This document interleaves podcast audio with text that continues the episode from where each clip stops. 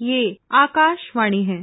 सामयिकी में प्रस्तुत है केंद्रीय मंत्रिमंडल के फैसलों पर चर्चा। इसमें भाग ले रहे हैं राजनीतिक विश्लेषक टी आर रामचंद्रन और पत्रकार के वी प्रसाद। आज केंद्रीय कैबिनेट ने कई सारे महत्वपूर्ण फैसले लिए।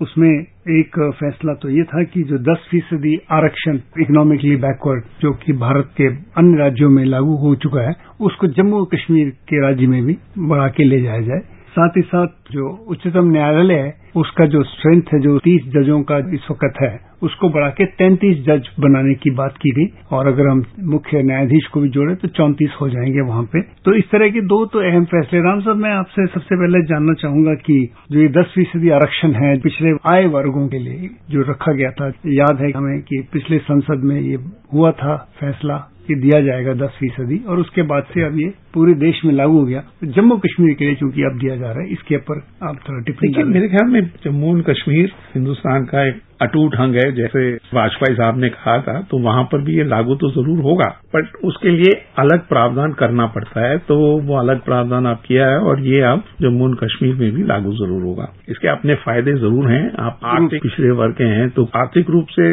बहुत मदद करता है। जम्मू एंड कश्मीर में एक सबसे बड़ा मसला है कि डेवलपमेंट जितनी तेज़ी से होना चाहिए, उतनी तेज़ी से नहीं हो रहा। और उसके कॉन्कॉमिटेंट इफ़ेक्ट जो है, वो पूरे जम्मू एंड कश्मीर में खासकर नज़र आ रहे हैं। तो सरकार की कोशिश यही है कि जितनी मदद वो अपनी तरफ़ से कर पाए, वो भी ज़रूर करें, क्योंकि वहाँ पर बहुत ज़रूरी है कि डेवलपमेंट को एक बड़ा भारी सा धक्का मिले और वो लोगों के लिए जितने भी सहूलियत प्रोवाइड कर सके, वो ज़रूर करें। सबसे बड़ा मुद्दा तो नौकरियों का सवाल है। मेरे ख्याल में एक सबसे बड़ा कोशिश ये है कि किसी न किसी तरह इस पे फोकस करके ऐसे उपलब्धियाँ हों, जिससे कि नौकरियाँ बढ़े जम्मू एंड कश्मीर में भी। उच्चतम न्यायालय में जो जजों का नियुक्ति की जाएगी, तीस है इस वक्त तो तैंतीस की बात की गई है। ये भी एक बहुत अहम फैसला है, क्योंकि उच्चतम न्यायालय में केस काफ़ी सालों में बैकलॉग, जिसे कहा जाता है, कई बार शीर्ष न्यायालय ने खुद अपने इस पे बात पे कही। एक अनुमान है कि अट्ठावन हज़ार से लेकर साठ हज़ार तक केस चलते हैं और चूँकि सबको न्याय लगता है कि उच्चतम न्यायालय में मिलेगा आखिरी दरवाज़ा जहाँ जाके लोग खटखटाते हैं। ऐसे में ये जो जजों की नियुक्ति और होनी है, जो आज कैबिनेट का फैसला हुआ है तो ये ज़रूर इस प्रकरण में मदद करेगी। ये बहुत महत्व रखता है क्योंकि लॉ कमीशन ने भी इसके बारे में काफ़ी बार ज़िक्र किया है कि हमारे जितने भी कोर्ट्स हैं वहाँ पर जितने जजेस होनी चाहिए, सबसे नीचे से लेकर उच्चतम न्यायालय तक, वहाँ पर वैकेंसी ज़्यादा है और उसके वजह से बैकलॉग बहुत ज़्यादा बढ़ गई है। इस सरकार के आने के बाद कोशिश ज़बरदस्त रहा है कि किसी न किसी तरह ये बैकलॉग को कैसे कम किया जाए और लोग पंद्रह, बीस, पच्चीस साल तक इंतज़ार करते हैं और उनको न्याय नहीं मिलता है बैकलॉग की वजह से। उसकी एक अपनी प्रॉब्लम है। अब कोशिश ये रही है कि बैकलॉग को कम किया जाए और काफ़ी कम भी हुआ है। अगर आप देखें सुप्रीम कोर्ट में ही, जैसे आपने कुछ देर पहले बताया, अगर आपका बैकलॉग कम करके कुछ साठ पैंसठ हज़ार है तो मेरे ख्याल में ये साठ पैंसठ हज़ार का बैकलॉग भी और एक छह आठ महीने में काफ़ी कम हो जाएगा। कहने का तात्पर्य यह है कि लॉ कमीशन ये बार बार दोहरा रहा है कि आपको हर जगह पे जहाँ पर जजेस की ज़रूरत है, वो एक नंबर उनके बढ़ाने चाहिए। इसमें बहुत डिस्कशन हुआ है कि क्या हिंदुस्तान में एक जुडिशियल सर्विस अपने आप में होनी चाहिए, ताकि ये वैकेंसीज बढ़ेंगी तो ये ऑटोमेटिकली फिल होगा। खैर, वो अलग बात है। पर ये जो डिसीज़न आज सरकार ने लिया, मेरे ख्याल में, वो अपने आप में महत्व ज़रूर रखता है। और आपने सबसे पहले उच्चतम न्यायालय से शुरू किया। तो ज़ाहिर है कि बाकी कोर्ट्स में भी जहाँ आपको लगता है कि वैकेंसीज हैं, उसको भरनी पड़ेगी। मेरा मानना है कि वहाँ पर भी भरी जाएँगी, जल्द से जल्द। राम साहब, एक और जो महत्वपूर्ण फैसला है और जो कि सीधा सीधा लोगों से ज़्यादा जुड़ता है, वो है किसानों के लिए। चूँकि सरकार ने ये फैसला लिया है कि जो फॉस्फेटिक और पोटेशिक उर्वरक है, जो आने वाले साल 2019 और 20 में, इस पे जो सब्सिडी मिल रही है, उसमें बढ़ोतरी की है। तो फ़िलहाल नाइट्रोजन में 18.90 फॉस्फोरस में 15.21 पोटैश में 11.12 और सल्फ़र में 3.56 ये प्रति किलोग्राम सब्सिडी जो था, वो उसके हिसाब से बात की गई है और अनुमान लगाया जा रहा है कि बाईस हज़ार आठ सौ करोड़ का व्यय होगा सरकार का, इस सब्सिडी को जब वो लोगों तक पहुँचा जाएगी। सरकार का पूरा मुहिम, जैसे कहा कि 2022 तक किसानों की आय दुगना करना, ये एक है। और उसमें ये एक अहम कंपोनेंट है या उसका इम्पोर्टेंट पार्ट रहेगा। बिल्कुल रहेगा प्रसाद जी, क्योंकि कोशिश ये है कि आम किसान का आय बिल्कुल दुगना कर दिया जाए। और वो करने के लिए मेरे ख्याल में ये बहुत अहम मुद्दा है। देखिए, हम ये भी ना भूलें प्रसाद जी कि पिछले दो ढाई सालों से जो किसानों को तकलीफ़ हो रही है, उसके वजह से लोन उनको काफ़ी लेना पड़ा,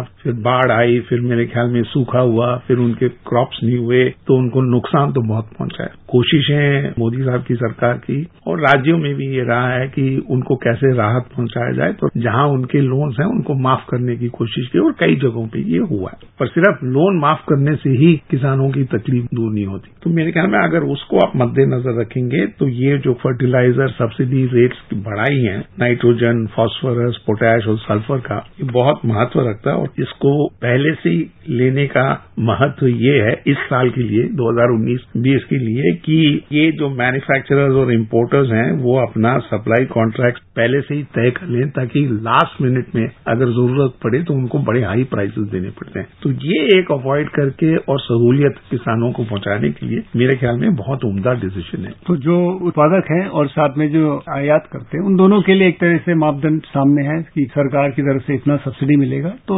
बाज़ार में जो खपत है, उस हिसाब से वो अपना आंकलन लगा के लाएँ। और जैसे कि कहा है कि सरकार जो है, यूरिया और करीब 21 किस्म के फॉस्फेटिक और पोटेशिक उर्वरक जो है, लाती है और किसानों तक पहुंचाती है सब्सिडाइज रेट में। राम साहब, अगर हम कुछ अंतर्राष्ट्रीय मुद्दों पे चले कैबिनेट में आज एक और फैसले में ये कहा कि संयुक्त राष्ट्र का एक कन्वेंशन अंतर्राष्ट्रीय सेटलमेंट एग्रीमेंट उसका एक मीडिएशन सेंटर यानी कि आपस में दो लोगों के बीच में बातचीत हो, उसका एक कार्यान्वयन हो और उसके लिए जो ज़रूरत है, तैयारी कर रहे हैं। और शायद अगले ही महीने इस पे संयुक्त राष्ट्र का जो कन्वेंशन है इंटरनेशनल सेटलमेंट एग्रीमेंट उसके ऊपर शायद हस्तक्षेप और जो मीडिएशन की बात हो रही है, इसके ऊपर थोड़ा प्रकाश डाले।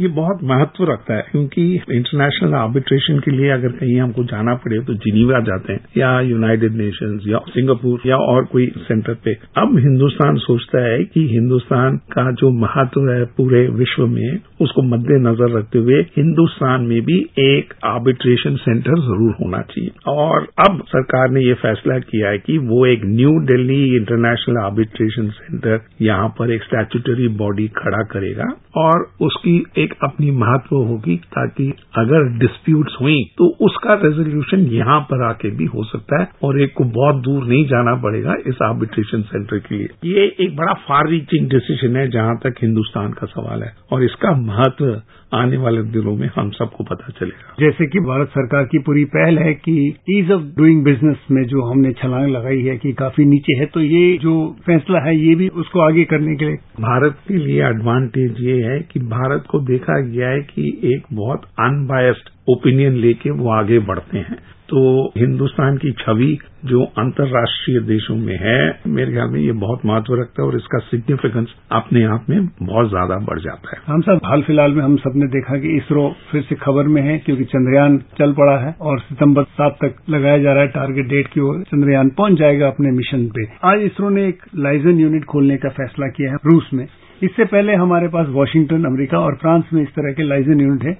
जो कि इसरो के जो तकनीकी लोग हैं, वो वहाँ पे जाके काम भी करें और क्षेत्र में बढ़ाएँ। और साथ ही साथ बहरेन के साथ भी कुछ हुआ और बोलिविया के साथ। बहुत सिग्निफिकेंट है, क्योंकि हमारे जितने भी स्पेस नेशंस हैं रिसर्च में आगे हैं यूएस समेत फ्रांस समेत, उनके साथ ऑलरेडी हमारी टाइप है। इस बार जो कोशिश है इनके लिए कि एक इनकी गठबंधन हो जाए बोलीवियन स्पेस एजेंसी के साथ भी अब वो भी वर्कआउट हो रहा है। तो मेरे ख्याल में ओवरऑल अगर देखेंगे तो ये एमओयू दिया है हिंदुस्तान ने ये अपने आप में एक एक ज्वाइंट वर्किंग ग्रुप बन के एक प्लान ऑफ़ एक्शन क्रिएट किया जो एक टाइम फ्रेम के मुताबिक इस एमओयू को इम्प्लीमेंट और भारत और रूस का जो अंतर्राष्ट्रीय खासकर स्पेस में पुराना संबंध संबंध है। और सबसे पहले अगर भारत के अंतरिक्ष में किसी व्यक्ति ने प्रवेश किया वो सोयूज यान के थ्रू किया। जी मेरे ख्याल अपने आप में बहुत महत्व रखता है हिंदुस्तान और रूस के साथ जो कोलैबोरेशन हिंदुस्तान कर रहा है हर स्पीयर ऑफ़ एक्टिविटी में साइंस एंड टेक्नोलॉजी में भी वो बहुत ही उम्दा है।